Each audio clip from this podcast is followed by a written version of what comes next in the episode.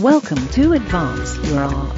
If you are interested in making money from your art, using your artistic background to your advantage when switching careers, or if you are just plain stuck, you've come to the right place.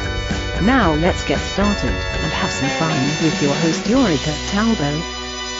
Hello, and welcome to another episode of Advance Your Art with Yuri Cataldo. If you're interested in learning how to build a company, make money from your art, or if you're just feeling stuck, you've come to the right place. Every week, I sit down with a creative entrepreneur to discuss the who, what, and why of their journey. If you like this episode, please remember to like, subscribe, and share with a friend. Today, I'm sitting down with Jared Hanning, who helps business owners think at a higher level. Jared, hello, welcome to the show. How are you? Hello, hello. Thanks for having me. Of course, my absolute pleasure. So, for my listeners who are less familiar with your work, how do you describe yourself and what you do?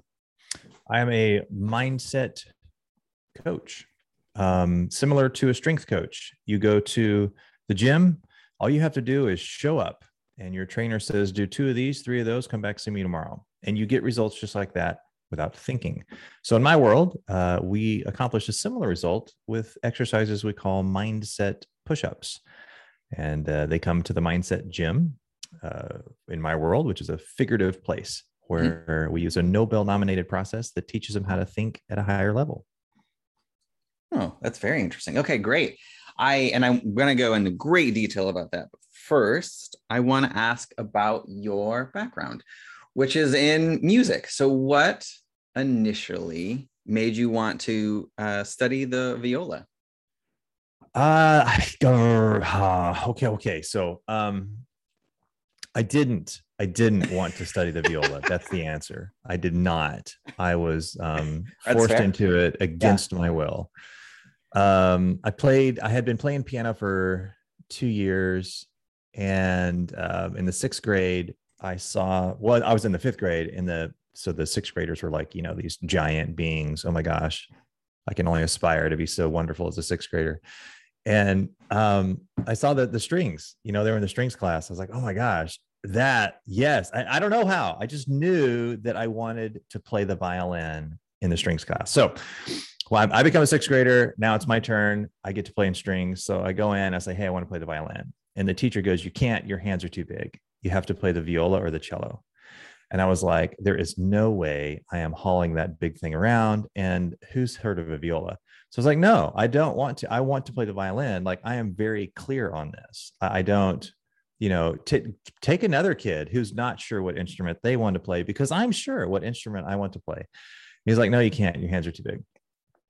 Um, so he he absolutely refused to let me play the violin. I don't know if I signed up to class too late. I don't know what happened, but I missed the boat on that one. So I was like, okay, fine, I'll take the viola. That's sort of violinish. I don't have to haul this huge cello instrument around. Um, and then, of course, later on, um, maybe 10 years later, it, it dawned on me that he was full of crap. Uh, it had nothing to do with the size of my hands. It's just that he already had too many violin players in his class. Ah. And so he needed the other harmonies filled out. uh, gotcha. But I mean, you went on on from there. So there must have been something about the viola that you eventually uh, grabbed. Yes, yeah, yeah. Th- there was, there was. After I, um, I, I got over the, the, the hurdle. So obviously, you got to learn a new clef, and mm-hmm. I was very complainy, whiny about that. Um, I had already had to learn treble and bass for piano. I didn't want to learn a new one. But after you learn a new clef and then kind of get a feel for it, so after a couple minutes in, I was I was sold. I was like, oh my gosh, I had no idea. And so by the end of sixth grade, I was just like, oh my gosh, I had no idea music was like this. Um, it was so wonderful. And at that point, I realized how much I hated the piano. And um, like you just don't know. Like you you don't yeah. know until you get exposure to a new instrument. And then when I was teaching, I would have kids that like they never practiced, they just were not fun um, on violin, I'd have these violin students. And then one day in high school, they'd be at their friend's house who would put a guitar in their hands and they wouldn't put it down. Hmm. And um, that's one of the, when I was teaching back in the day, that was one of the things I learned to communicate with parents is that when it's the right instrument and the right style of music and the right teacher, then everything flows. Mhm. But you can't choose that for your kid. Like I understand you want your kid to play piano, but they might be a tuba player. Mm. Um, you can't choose that. The instrument kind of chooses you at the same time. Uh, but yes, you're right. You're right. I did. Um, I did. I went on, and it became my livelihood for 20 years, um, and, and I loved it. It was it was great. Yeah. So you, brought up an interesting point about the the instrument chooses you. As when you were a music prof, prof, pro- teacher uh, or professor, both, um, were you? How did you help students? I guess find the instrument that was better suited for them. That I couldn't do because I only taught violin and viola lessons. Okay. Uh, later on, maybe I started teaching guitar and cello. Yeah. Um, I did talk to the parents about it. I'm like, okay, here's the deal. Um, we can't choose for them what instrument they should like. Mhm. Um, they have to kind of find their own way, and sometimes it happens in mysterious ways. So, if you if you're upset that your kid doesn't want to practice, it might not be because they don't like music. It it could be because we're trying to make them learn it in the wrong style.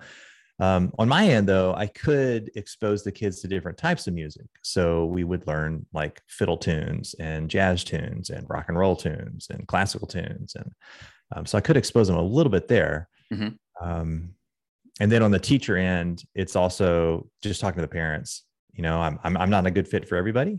Mhm. Um, and it's possible that a different teacher is, is all they need to really turn on. Um, that, that's all I can think of for Okay. that.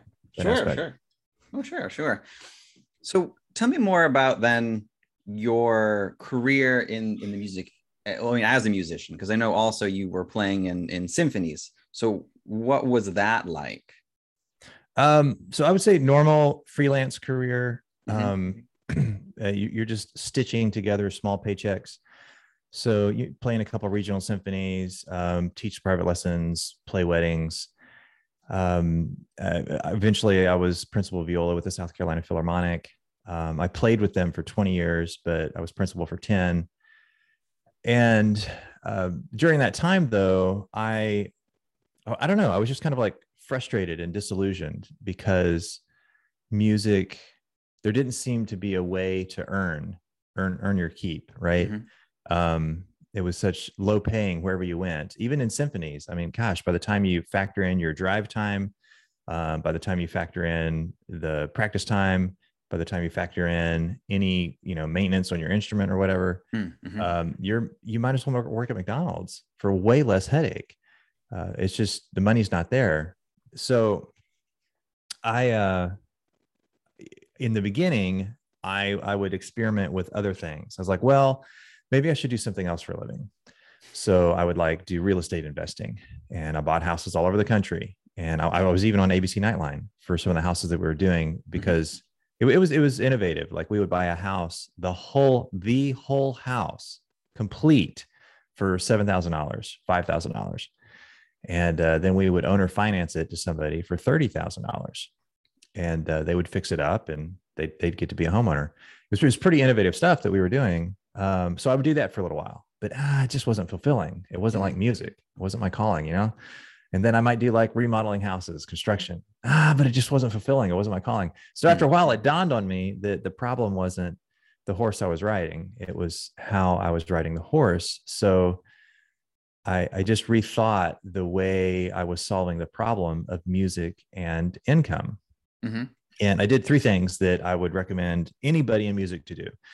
Um, and this these three things took me out of working like 40 hours a week, making 50,000 a year.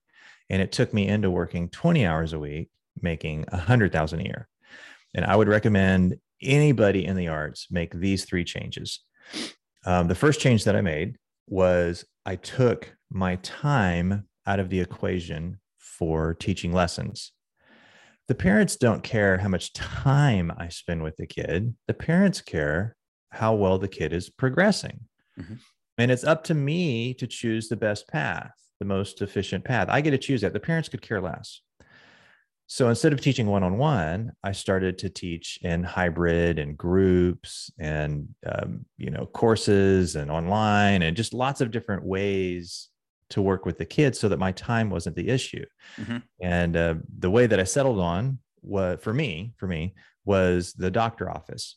So when you go see the doctor, he's got a hallway of patients, and patients are in the, the rooms. He might have 10 patients he's going to see in an hour. Each patient's in a different room. Mhm. He pops in for a few minutes, he comes out. Um, in the meantime, there's like a nurse or an administrator that comes in to take care of other things. Well, similar with music, uh, my students don't need me to unpack their instrument. They don't need me to tune. They don't need me to warm up. Um, they need me to demonstrate. They need me to diagnose, and they Mhm. need me to describe the exercise to help or strengthen that particular move. So that's what I would do. I would just hop in. Um, I would demonstrate. I would uh, describe, you know, this is the exercise we need to do. Um, and then I would leave, and then they would go to work practicing. Mhm. So then I'd be in another room working with another student. That one move doubled my teaching income. Now, you might think, as I did in the beginning, I was like, oh crap, man, this is going to be a disaster. You might think, yeah, but aren't the parents going to feel like you're cheating them because you're, you're not working with them while they're still paying for that block of time? Mhm. And I was worried about that at first, but what ended up happening was that the parents were super thankful. The kids were super thankful because they all remembered a time in their life when they were young and they were taking lessons and their teacher would say, okay, play this. And they would start to play it and immediately their teacher would stop them. No, no, no, no, no, no, like this. And for them, their experience is like, geez, dude, this is my first time. Give me a chance to at least get the ball rolling. Mhm. I mean, gosh. So because of this, the parents would come to me and they'd be like, oh my gosh, if my trumpet teacher did that, I would probably still be playing. If my Mhm. piano teacher did that, I'd probably still be playing. So what was happening is while I was out of the room, the students were able to practice, make mistakes, not worry about somebody stopping or correcting them. Just total peace. It was like a utopia place to learn. It was wonderful. So the parents ended up loving it. Mhm. I got paid twice as much. The kids were totally thrilled. That's the first thing. I took my time out of teaching. Okay. You can do this by going group. You can do this by going online. You can do this by writing your own course materials and giving it to other instructors. Like, you know, the guy who created the Suzuki books. Well, Mhm. he got paid to do that. The guy, the the uh, group of people that created the string method books. Well, they got paid to do that, and kids all over the world are using those methods. That was the first thing. Second thing was I took my time out of playing gigs. Instead of playing gigs, I started booking gigs. So now I could get paid for 10 weddings on one weekend because I booked them and put other musicians in those spots. So Mm. now there's not a limit on how much I can make. If I was playing the wedding, there's a hard limit because I can only play one wedding, right? right. So I took my time out of playing, started booking instead. And the last thing was I stopped telling my students to take their extra money to the music store. This one is like a total no brainer if anybody's teaching. Um, I spent 15 minutes, filled out a retail license in my state. I called up the music distributors. I said, Hey, I've got a small shop and I like your stuff. Can I carry it? They'd be like, Yeah, sure. Just let us know what you need. So the students would come in and they need whatever strings, metronome stand, a new violin, I don't know, something. Mhm. I'd say, All right, come back next week. We'll have one for you. And if it was a new violin, right, the, this distributor would send me like five of them for the kids to try out. They'd pick one, I'd ship the other four back. Yeah. And now I'm getting paid retail. That one move with my handful of students put an extra 25,000 in my pocket that year. Wow. So this took me to 20 hours a week, working 100,000 a year as a freelance musician. I would recommend anybody make these three changes. Take your time out of teaching, give become the retail supplier for their stuff, very easy to set up, and take your time out of performing. Um, Yeah. but that was that was life as a musician. I did that for 20 years.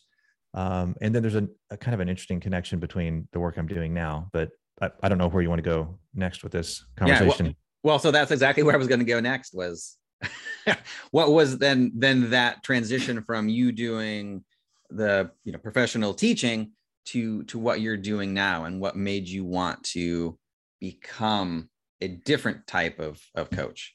Different type of coach yes. Yeah. Uh, so the thing with the the teaching and the freelance so here i am i'm frustrated i'm hitting my head against the wall. Why is it that i'm working all this time and i don't have like money to show for it? This doesn't it's not sustainable. Um, i was only one thought away from my next breakthrough. And that thought in my case was what if i stopped making music responsible for my income and I became responsible for my income? And what if I stopped thinking like a musician and started thinking like a business owner? Mm-hmm. Like that was the, the thought. Well, you're only one thought away from your next breakthrough. And at that time, one of the things I was doing is I would travel and speak to corporate audiences as a musician, and I would teach them how to access different parts of their brain on demand. I mean, there's lots of exercises that you can do this, lots of ways. Many musicians and artists are already familiar with them. They just didn't think to teach that with a corporate audience. Uh, by the way, if you are an artist, speaking to corporate audiences is incredible money. Five ten thousand dollars for an hour of your time to come play a little ditty. They absolutely love you. Talk a little bit about life as a musician. Um, it's crazy money. So i was doing that. And then after about 20 years i had music had kind of run its course uh, I realized I didn't want to keep getting older and teaching Twinkle Twinkle Little Star. um, and it wasn't it wasn't as fun. It wasn't as fulfilling as it used to be. Um, and it began to conflict with um, like my son. You know, symphony rehearsal now conflicts with Cub Scouts or baseball practice, or I mean, it's just it's like no, this isn't the life that I want. Mm-hmm. And so I left freelance and I moved into mindset. But I was already teaching mindset to corporate audiences.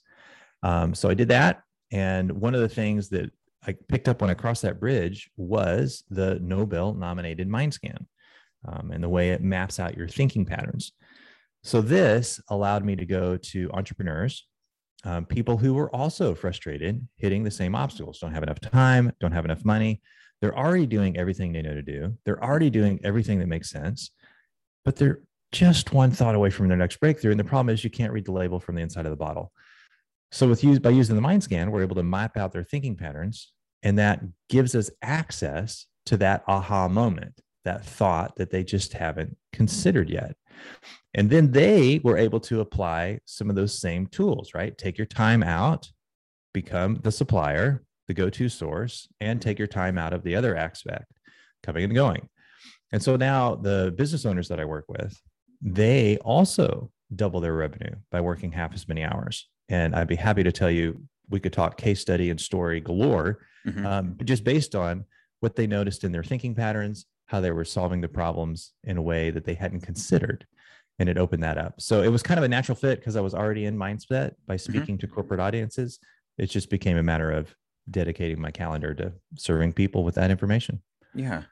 So in the um, and I, I do want to get into the the the details of that, but just to kind of wrap up your own personal journey on that, how did you specifically then transition from what you're doing in the music industry to then finding different types of of clients? Um, and how did your let's say well marketing to them and marketing to your clients change when you switched from music to mindset? For me, the find was a natural e- extension of what I was already doing okay. uh, because I was already speaking at business type conferences. Um, every state has about 400 associations the associations of dentists, the associations of gas station owners, the association of school teachers. And all of those associations have monthly meetings and yearly meetings, and they all have speakers. Mm-hmm. Some of them pay the speakers, some of them don't but I was speaking and in these conferences um, for these associations. And so that put me in a room with people. Then it was just a matter of opening up. Hey, if you like what we talked about, you want to see what it would look like in your specific situation, let's grab a virtual coffee next week and um, see what that would look like.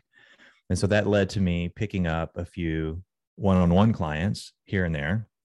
And then when it came time to just kind of cross the bridge to full time music to full time mindset, I already had that avenue I could go into and speak. And just now I'm speaking with the emphasis of one on one clients, which opened that up. Yeah. Wonderful. Okay, so let's get into the the details then about your your work. Um, what does that process look like for somebody who who just comes to you for the first time and and wants to improve their their mindset? Uh, they take the mind scan ultimately. Okay. Uh, like I, I have no idea what is going to make a difference for them. Um, I, I can't. I don't know what's going on in their mind. I don't know what's going on in their business. I have no idea, and it would be malpractice for me to prescribe something without diagnosing it. So uh, they just take the mind scan. Uh, it prints up their thinking patterns. Uh, we go through. They they get to see for themselves.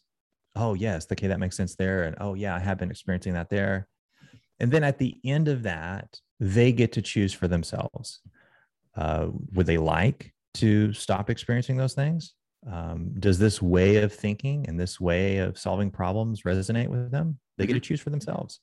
Uh, that, that's the beauty of the work that I do. You don't have to take my word for it. Uh, you don't have to believe me. Just try it for yourself and see if you think this is a good fit for the way you want to live. Could you, describe what? So you've mentioned mind scan a couple of times. So what is the mind scan? Uh, it is a Nobel nominated process for teaching you how to think at a higher level. Um, and the only reason you keep hitting the same obstacles you do, don't have enough time, don't have enough money, Mhm. is because you're doing things that currently make sense. And you're only one thought away from your next breakthrough. So the mind scan allows your mind to, to or teaches your mind, gives your mind a path to start thinking at a higher level, a more efficient, a more elegant level. Mhm. Uh, when you're in the corn maze, you're not sure if you should go left or right. But when you stand on a ladder, everything becomes clear. Mhm. And that's what the mind scan is like. It's like standing on a ladder for your business. Interesting. And if you could just go a little more detail on that. So does it does it ask you like a series of questions? Oh, oh, okay, okay, yeah. So uh, it is an assessment of sorts that you can take online. okay. Um, now, back in the 50s, they used to do this with like, you know, slide rule and pencil. right. Uh, but we do have it digitized now, uh, which Okay. is absolutely amazing.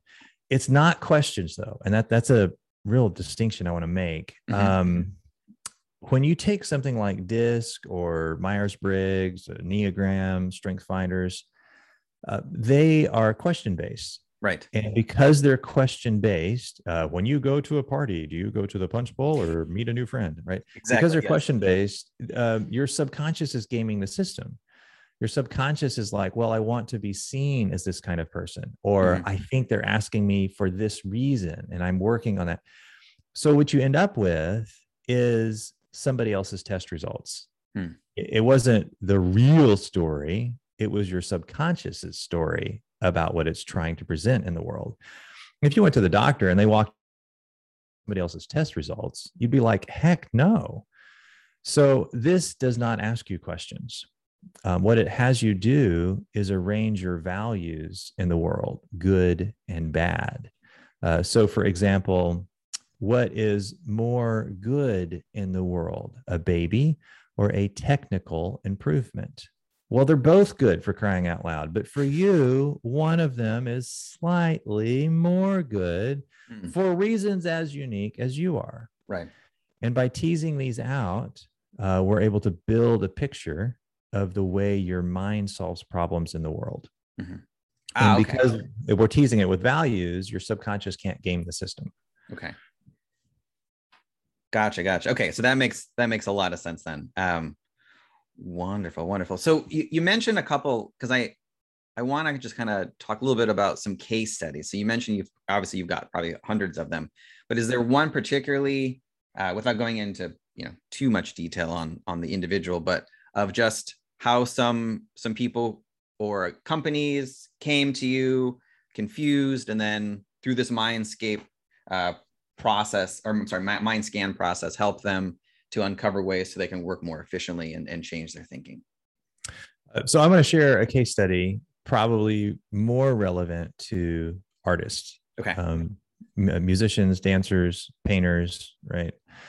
Um, this lady was making cookies, and so we call that cottage industry. And her cookies were fantastic. Um, like uh, Kyle, the Marine that jumped on the grenade that goes Mhm. on a speaking tour, she makes cookies for his events. Um, the golfer Oh, wow. John Daly, she Yeah, makes cookies for his events. Um, her cookies are incredible. Uh, they taste amazing. They look amazing. I don't know how she does it. Well, she's working at a nonprofit and she loves her job. And then on nights and weekends, she's making cookies. But she's working on nights and weekends an additional 50 hours a week. Mhm. She's absolutely burning the candle on both ends. This is clearly not sustainable. So she comes in and takes the mind scan. And one of the things that she was able to see is the way her mind solved problems by emphasizing how people feel, which is great for a lot of things, but it also has its limitations. Um, some people solve problems by taking massive action, also good for a lot of things, but a lot of limitations. They always have more on their to do list than they have time to get done. Mhm. It's not sustainable. Some people solve problems by um, planning and systems. Um, these are your religious rule followers. And while there is a certain place for planning and systems uh, without people or people who are taking action, it is of no value. So she got clear on that and it opened up some other ways to solve those problems. Again, you're only one thought away, but you can't read the label from the inside of the bottle. Your brain can't think of what it can't think of. And that's what makes the beauty of the mind scan shine, how it displays your avenue in your situation for a breakthrough. Mhm. And so, what she did specifically was she took her natural insight that she was discounting on the role that systems play and planning play. And this is just based on her unique mind scan. Systems and planning played for her. She took that and began to solve problems through a system way of thinking, a planning way of thinking. And by putting systems and structures and process in place, that took her from 50 hours a week to 20 hours a week. And it tripled her income in that first year. So this gave her way more than enough income on her cookie cottage side business to quit her main job Mhm. because she started thinking about solving those problems differently. Instead of solving them based solely on how her customers felt, she began to solve them through taking her time out of the equation and building systems and processes to support her. Hmm. Interesting.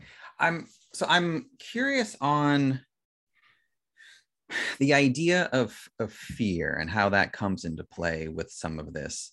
Um, is how how do you work with your clients on the idea of fear, and how does this your the system help uh, your clients kind of approach fear in a different way? Sure, um, it's legit. Fear's there. Um, how we respond, how we respond to it, tends to be the pickle. Mhm. Um, this is a great t- uh, time in our conversation for the definition of courage. Courage means to feel afraid but take action anyways. Hmm. Um, we tend to live as if courage means to not feel afraid. That's not what it means. It means still feel afraid, but take action anyways. Now, how does this show up in the mind scan? There is a section of the mind scan for how you make sense of your own emotions, for how you ex- make sense of your own sweet spot and your genius in the world, for how you make sense of what life is calling you to. And that's where we start to tease out some of those fears and anxieties and limiting beliefs, see what it looks like on the mind scan, so that we can begin to leverage your other natural strengths around that. Mhm. And there certainly are fears. Uh, there certainly are limiting beliefs and feelings. Um, I know it's very common for musicians to have an ickiness about charging their their value, Mhm. about charging more, almost like um, it's not noble. Um, the arts should be free, and the arts should be free to everyone. And so the musician ends up in a spot where um, they are struggling to make ends meet, and that's not sustainable. Like if you can't live, then you can't create art. Right. Um, so this is not a sustainable path. And we have we go in to do some of the mindset push-ups to rewire the way we solve those problems. Um, fear in business, uh, making the call, making the sale, asking your price, charging what you're worth, uh, taking risks, hiring somebody, firing somebody. Um, we solve that problem with mindset push-ups that rewire the way your brain solves problems. Um, I've certainly had to cross that in my own world with uh, performance anxiety as a musician. Um, I know a lot of other musicians experience that. And of course, when you're in that, the common advice is totally worthless. Mm-hmm. Uh, for example, just do your best. Well, it turns out that just doing your best makes the problem worse. Um, you you need to practice more and prepare more. It turns out that makes it worse. Um, eat a banana before you go on stage. Imagine the audience in your in their underwear. Oh, just don't worry about it. All that crap just makes it worse. It doesn't work. Mm-hmm. Um, so when we get into the the mindset push-ups, it rewires your brain to solve that problem because you know that there are plenty of musicians out there that they shine on stage. They shine under pressure. That is their favorite place to be. As a matter of fact, they are they struggle when they're like in a private lesson or something. They they struggle then. They they get the most anxiety, the most nerves. Once you put them on stage, man, they really go to it. Um, so it's just a matter of rewiring your brain to start to think like their brain thinks. So at the end of the day, if you keep hitting the same obstacle, don't have enough time, don't have enough money, it's not because you're not working hard enough. It just means there's something about that situation that your brain hasn't seen. Once we map out how your brain solves problems, we're able to see what that is. And with the mindset push ups, we can rewire it so that you start to live the life that you see other people living. Mm-hmm. Could you give me an example of what a, a mindset push up is like? A mindset push up are that your brain has to rewire itself in order to solve. Mm-hmm. Um, so, an, an illustration of the feeling and how it works comes from riding a bicycle. When you're five years old and they take off the training wheels and you're wobbly and you don't have it, your crazy Aunt Jenny comes by with some well meaning advice. And crazy Aunt Jenny says you need to go faster because if you go faster, it's easier to balance. And you think to yourself, that is the dumbest idea I have ever heard if I can't balance going slow, how is that? That's just going to, this is why they call her crazy Aunt Jenny.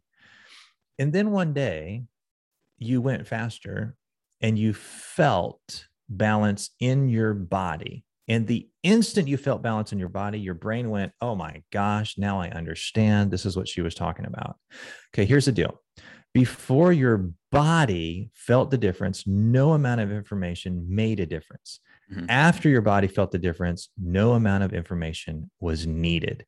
And this is a situation anybody's in when you are trying to talk them out of or talk them into a different emotional state. If somebody's body is in stage fright, no amount of information is going to change that. Their body has to feel the shift before their brain can understand.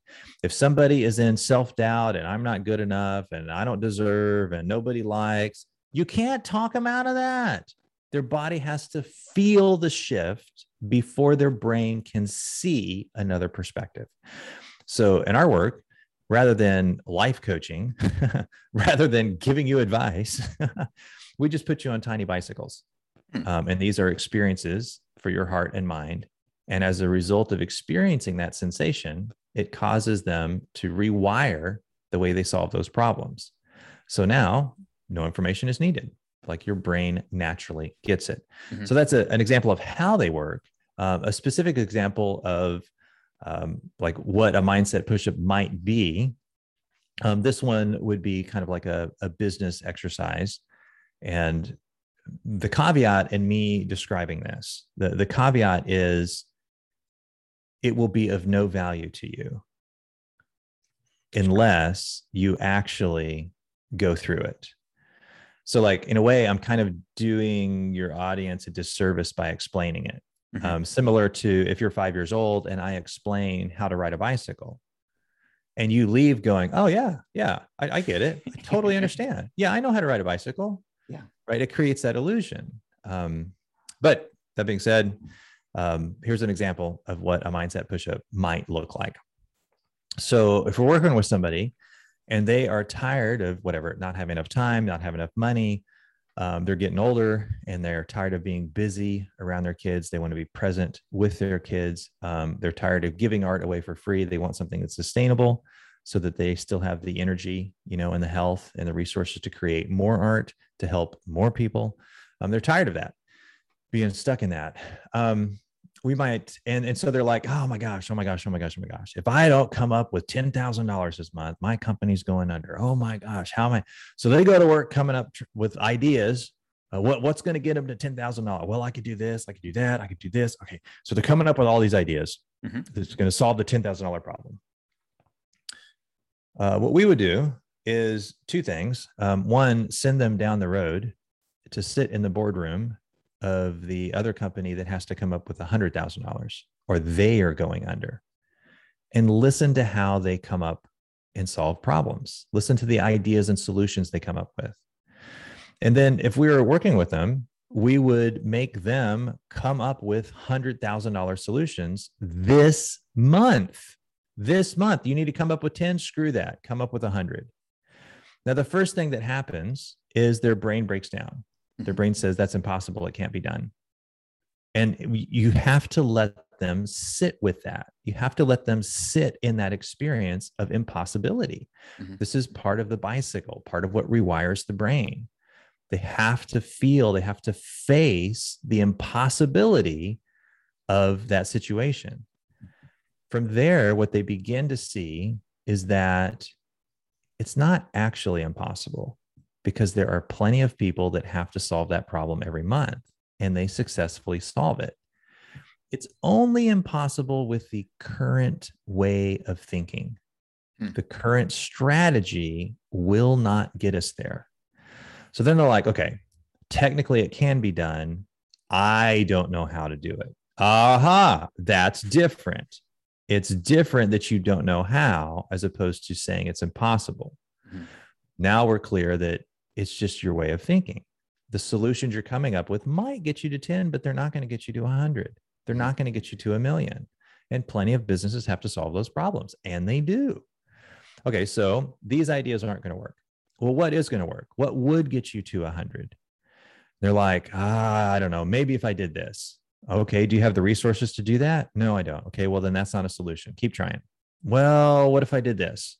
Do you have the resources to do that? No, I don't. You know, I, I can't run ads or I would. Uh, I can't put up billboards or I would. Okay, we'll keep going. So then we begin to take your time and your money off the table.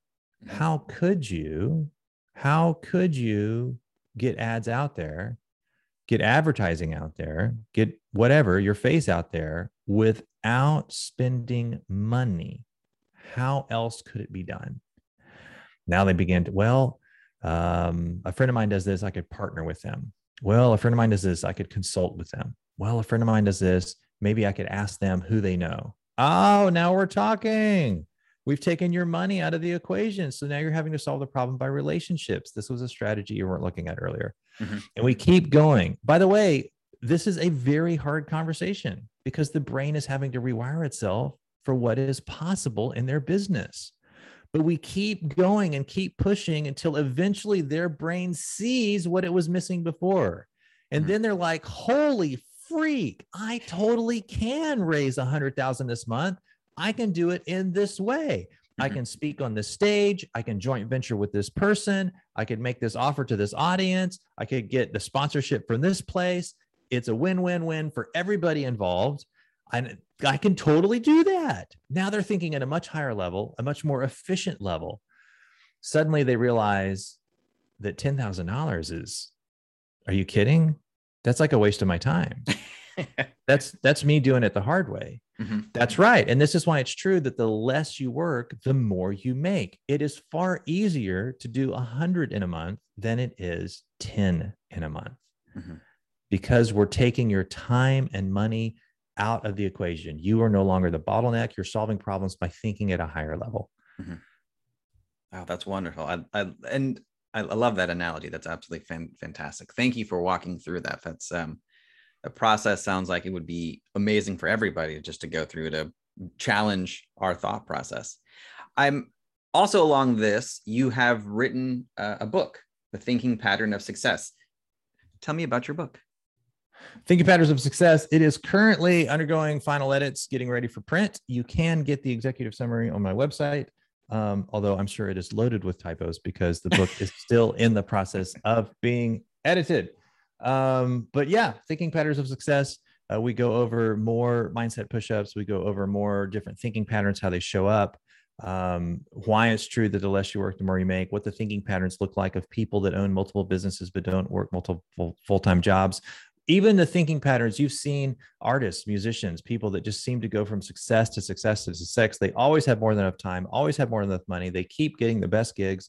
We see in the book what their thinking patterns look like how their Mm. brain solves problems so that you can start to learn to think like them. Um, all of it of course based on the mind scan. Don't take my word for it. Don't believe me. Just try it for yourself. I love it. So, with everything that you have done and experienced, what would you say has been the best advice that you ever received? always go to the funeral i know that seems like silly advice um, but we we go through life and funerals and our friends are never at a convenient time for us Mhm. always go to the funeral. Go like t- take take off work you're still going to have work tomorrow Mhm. stop solving that problem it's still going to be there tomorrow always go to the funeral Hmm. go support them yeah Wonderful. Well, Jared, thank you so much for for taking the time to chat with me. I really appreciate it. If the listeners would like to um, check out what you're working on, sign up for for your coaching, or even buy your book, where is the best places they can go to do all of that? mindsetperformance.co Wonderful. And I will put that link in the show notes. They also can just click right through. Uh, but again, thank you so much. This has been an absolute pleasure. all right take care Thank you for listening to another episode of Advance Your Art with Yuri Cataldo. If you like this episode, please remember to give us a five star rating, like, and share with a friend. Our theme music is written and mixed by Chicago based composer Ryan Black of Black Bones Collaborative. To listen to the full catalog of our episodes, go to advanceyourart.com. To see what I'm working on or book a time with me or buy a copy of my book, Be Left Behind, go to yuricataldo.com. Thank you so much and have a great day.